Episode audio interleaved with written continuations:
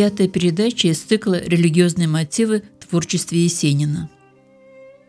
А над крестьянской Россией с каждым днем все плотнее сгущались тучи, чреватые не дождиком, а каменным градом и кровью. Газета «Земля и воля» от 1 октября 1917 года пишет «Революция дала населению Русской Республики гражданские свободы. Но это мало чувствуется деревне, она темна и безграмотна. Это для нее еще не такое ощутимое приобретение, как для городского населения. Крестьянство до сих пор не получило самого дорогого, самого заветного, что оно ждало от революции – это землю – Необходим закон о переходе земель в ведение земельных комитетов. Иными мерами не потушить бушующий пожар. А Есенин живет в ином мире. Звени, звени, золотая Русь, волнуйся, неуемный ветер. Блажен, кто радостью отметил твою пастушескую грусть. Звени, звени, золотая Русь. Люблю я ропот буйных вод и на волне звезды сияния, благословенное страдание, благословляющий народ. Люблю я ропот буйных вод. Стихи осени 1917 года. Но Золотая Русь уже не жила пастушевской грустью, и ропот буйных вод приобретал уже совершенно другие, разрушительные формы, которые пока еще не хочет видеть Есенин. Есенин пишет поэмы – возвеличивающий мужика до неба. А мужик в это время громит барские усадьбы и с косами идет на своих соседей из-за помещичьей земли. Почему Есенин не хочет видеть такого мужика? Или не видит? Да, конечно же, он все видит, но не хочет изображать деревню и мужика в самую низменную пору. Когда ожесточены крестьяне, в мир которых, как дрожжи, влились миллионы солдат, дезертировавших с фронта с оружием в руках и лозунгом «Грабь награбленное» в головах. И Есенин с его идеальной от природы натурой, ищущий и выражающий сказочные самые высокие порывы русской души, был по-своему прав в своей гениальной слепоте, когда в семнадцатом году среди начинающегося темного апокалипсиса писал «Апокалипсис светлый». «Земля моя золотая, осенний светлый храм, гусей крикливая стая несется к облакам, то душ преображенных несчастливая рать, с озер поднявших сонных, летит в небесный сад.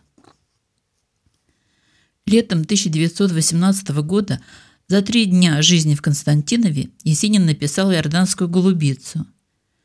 В ней не было пророческого напора инонии и преображения но было нечто новое, иное, мягкое, умиротворяющее чувство печальной неизбежности русской судьбы, чувство какого-то внутреннего примирения с грядущими испытаниями, личными и народными, чувство причастности ко всем, покидающим нашу землю, уходящим в ту страну, где тишь и благодать.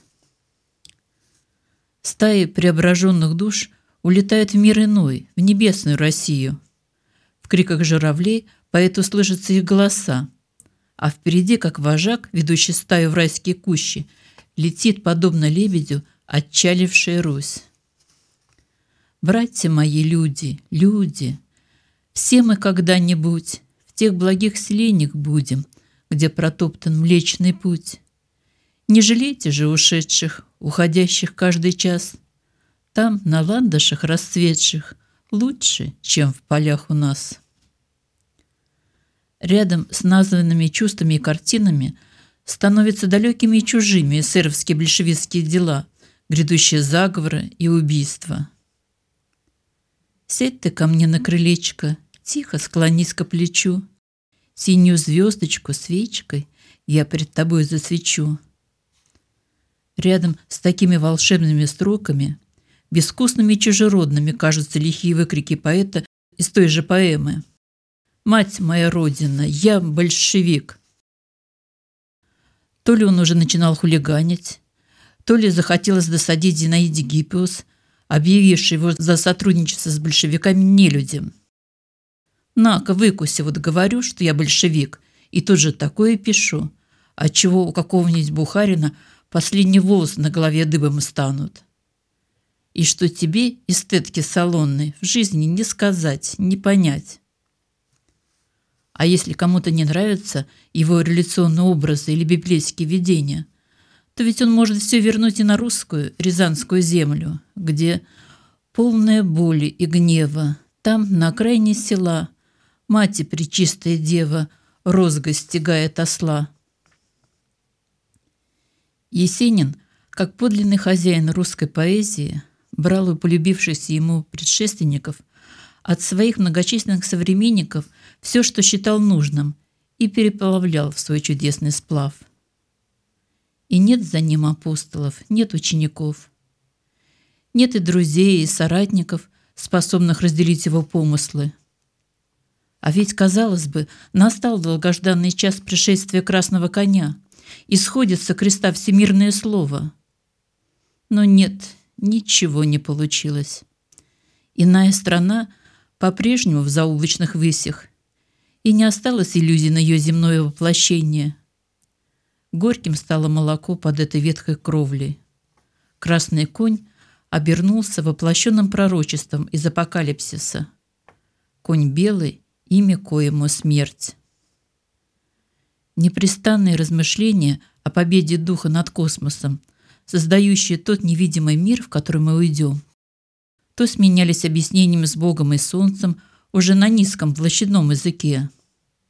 «Нате, возьмите, лопайте души моей чернозем!» То выливались в лирическую философскую печаль, редкую для русской поэзии XIX года. Душа – Грустит о небесах, она не здешних нив жилится. Люблю, когда на деревах огонь зеленый шевелится. То сучи золотых стволов, как свечи, теплятся пред тайны, И расцветают звезды слов на их листве первоначальной. Понятен мне земли глагол, но не стряхну я муку эту, Как отразивший в водах дол вдруг в небе ставшую комету — так кони не стряхнут хвостами в хребты их пьющую луну. О, если прорасти глазами, как эти листья, в глубину.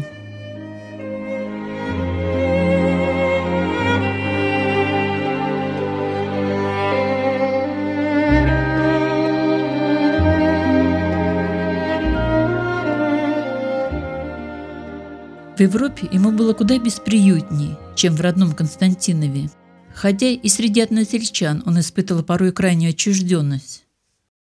Моя поэзия здесь больше не нужна, да и, пожалуй, сам я здесь тоже не нужен.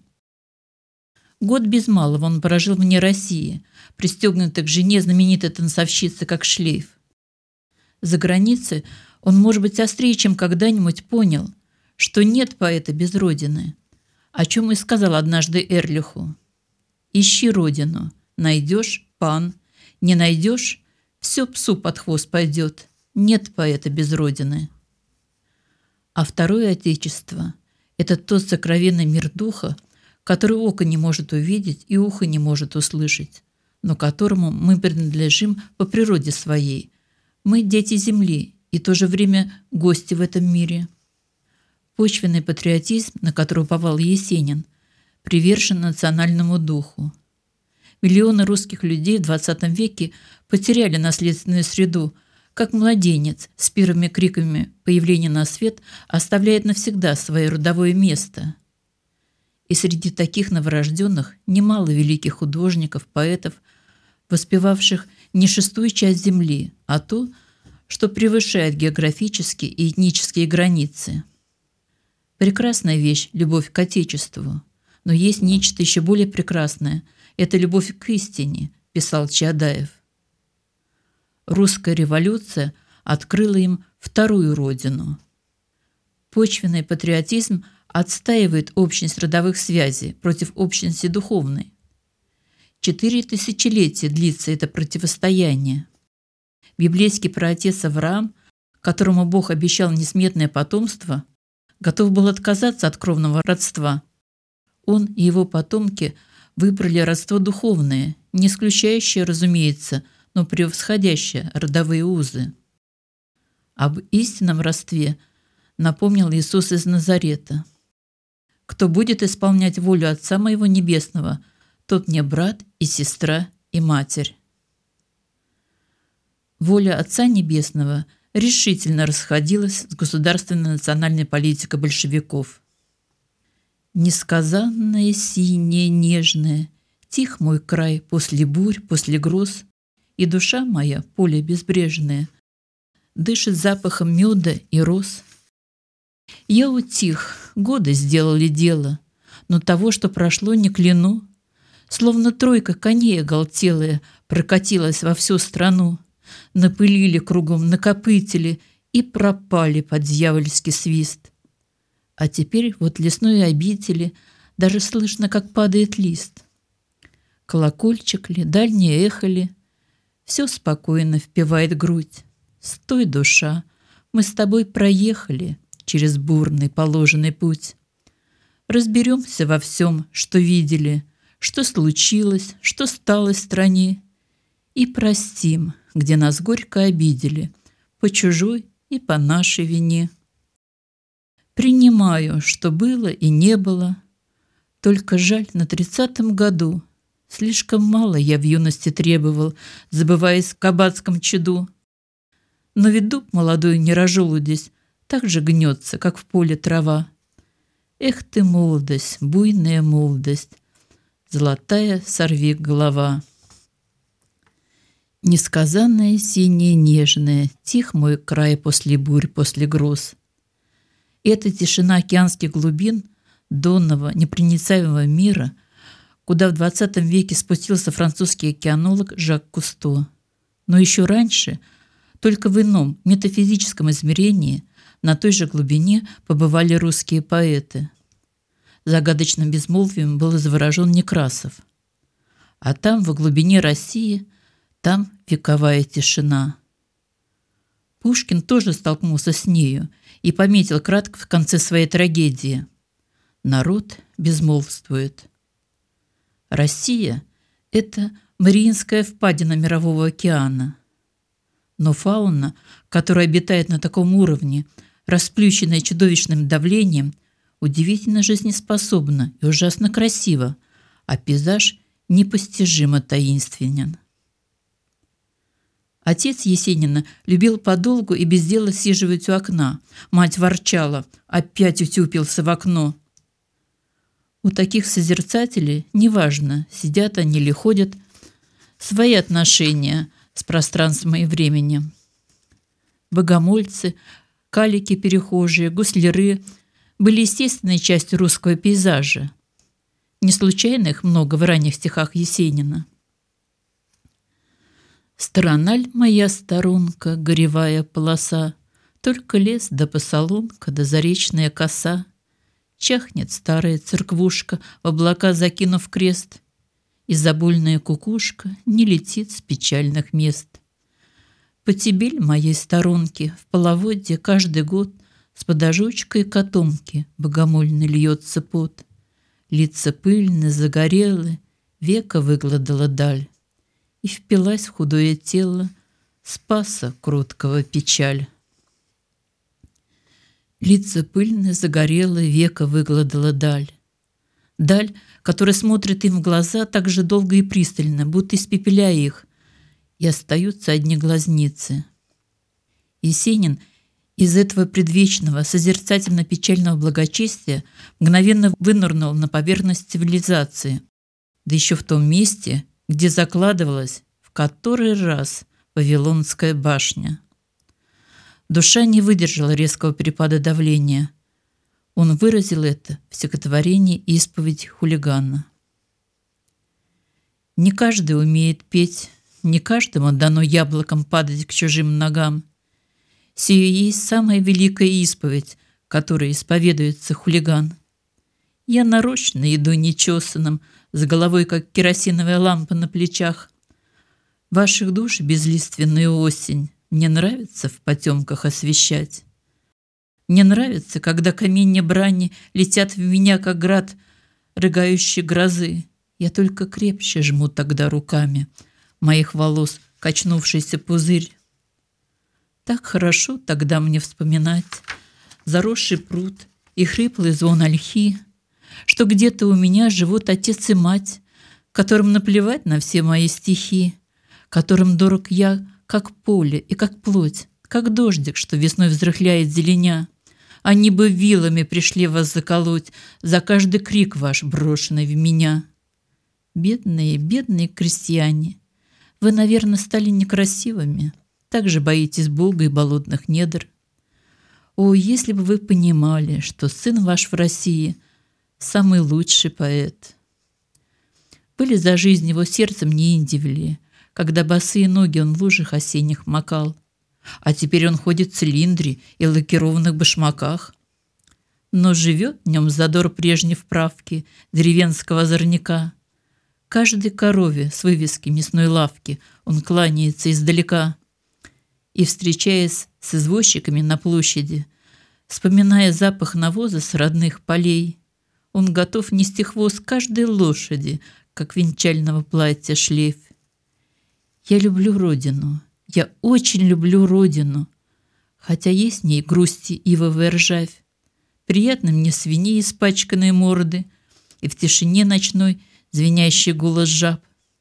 Я нежно болен вспоминанием детства — апрельских вечеров не снится хмари сырь. Как будто бы на корточке погреться присел наш клен перед костром зари. О, сколько я на нем яиц из гнезд вороньих, карабкой с пасучим воровал. Все тот же ли теперь с верхушкой зеленой? По-прежнему ли крепка его кора?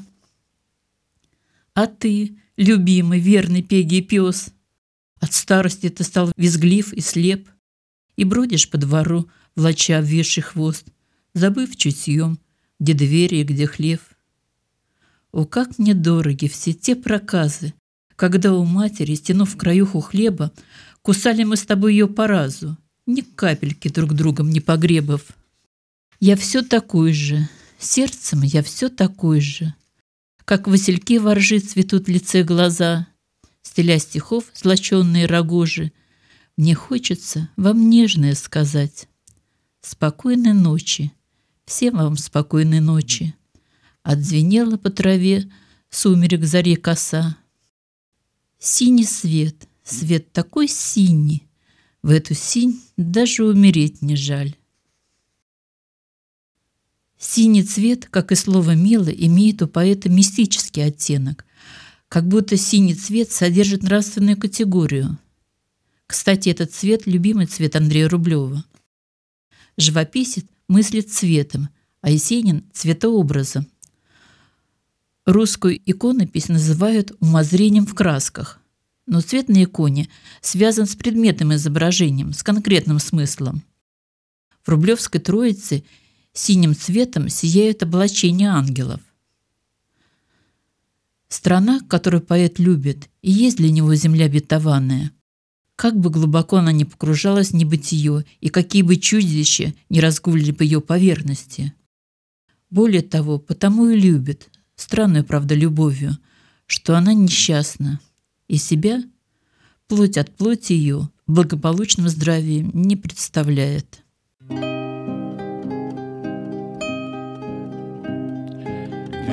ты, где ты, отчий дом, гревший спину под бугром. Синий, синий мой цветок, неприхоженный песок. За рекой поет петух, там стада стерег пастух, и светились из воды три далекие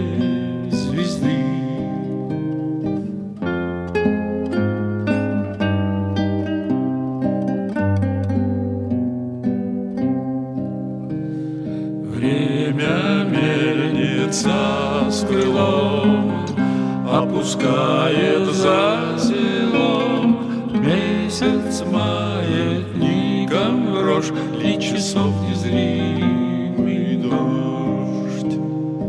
Это дождик сон стрел В тучах дом мой завертел Синий подкосил цветок золотой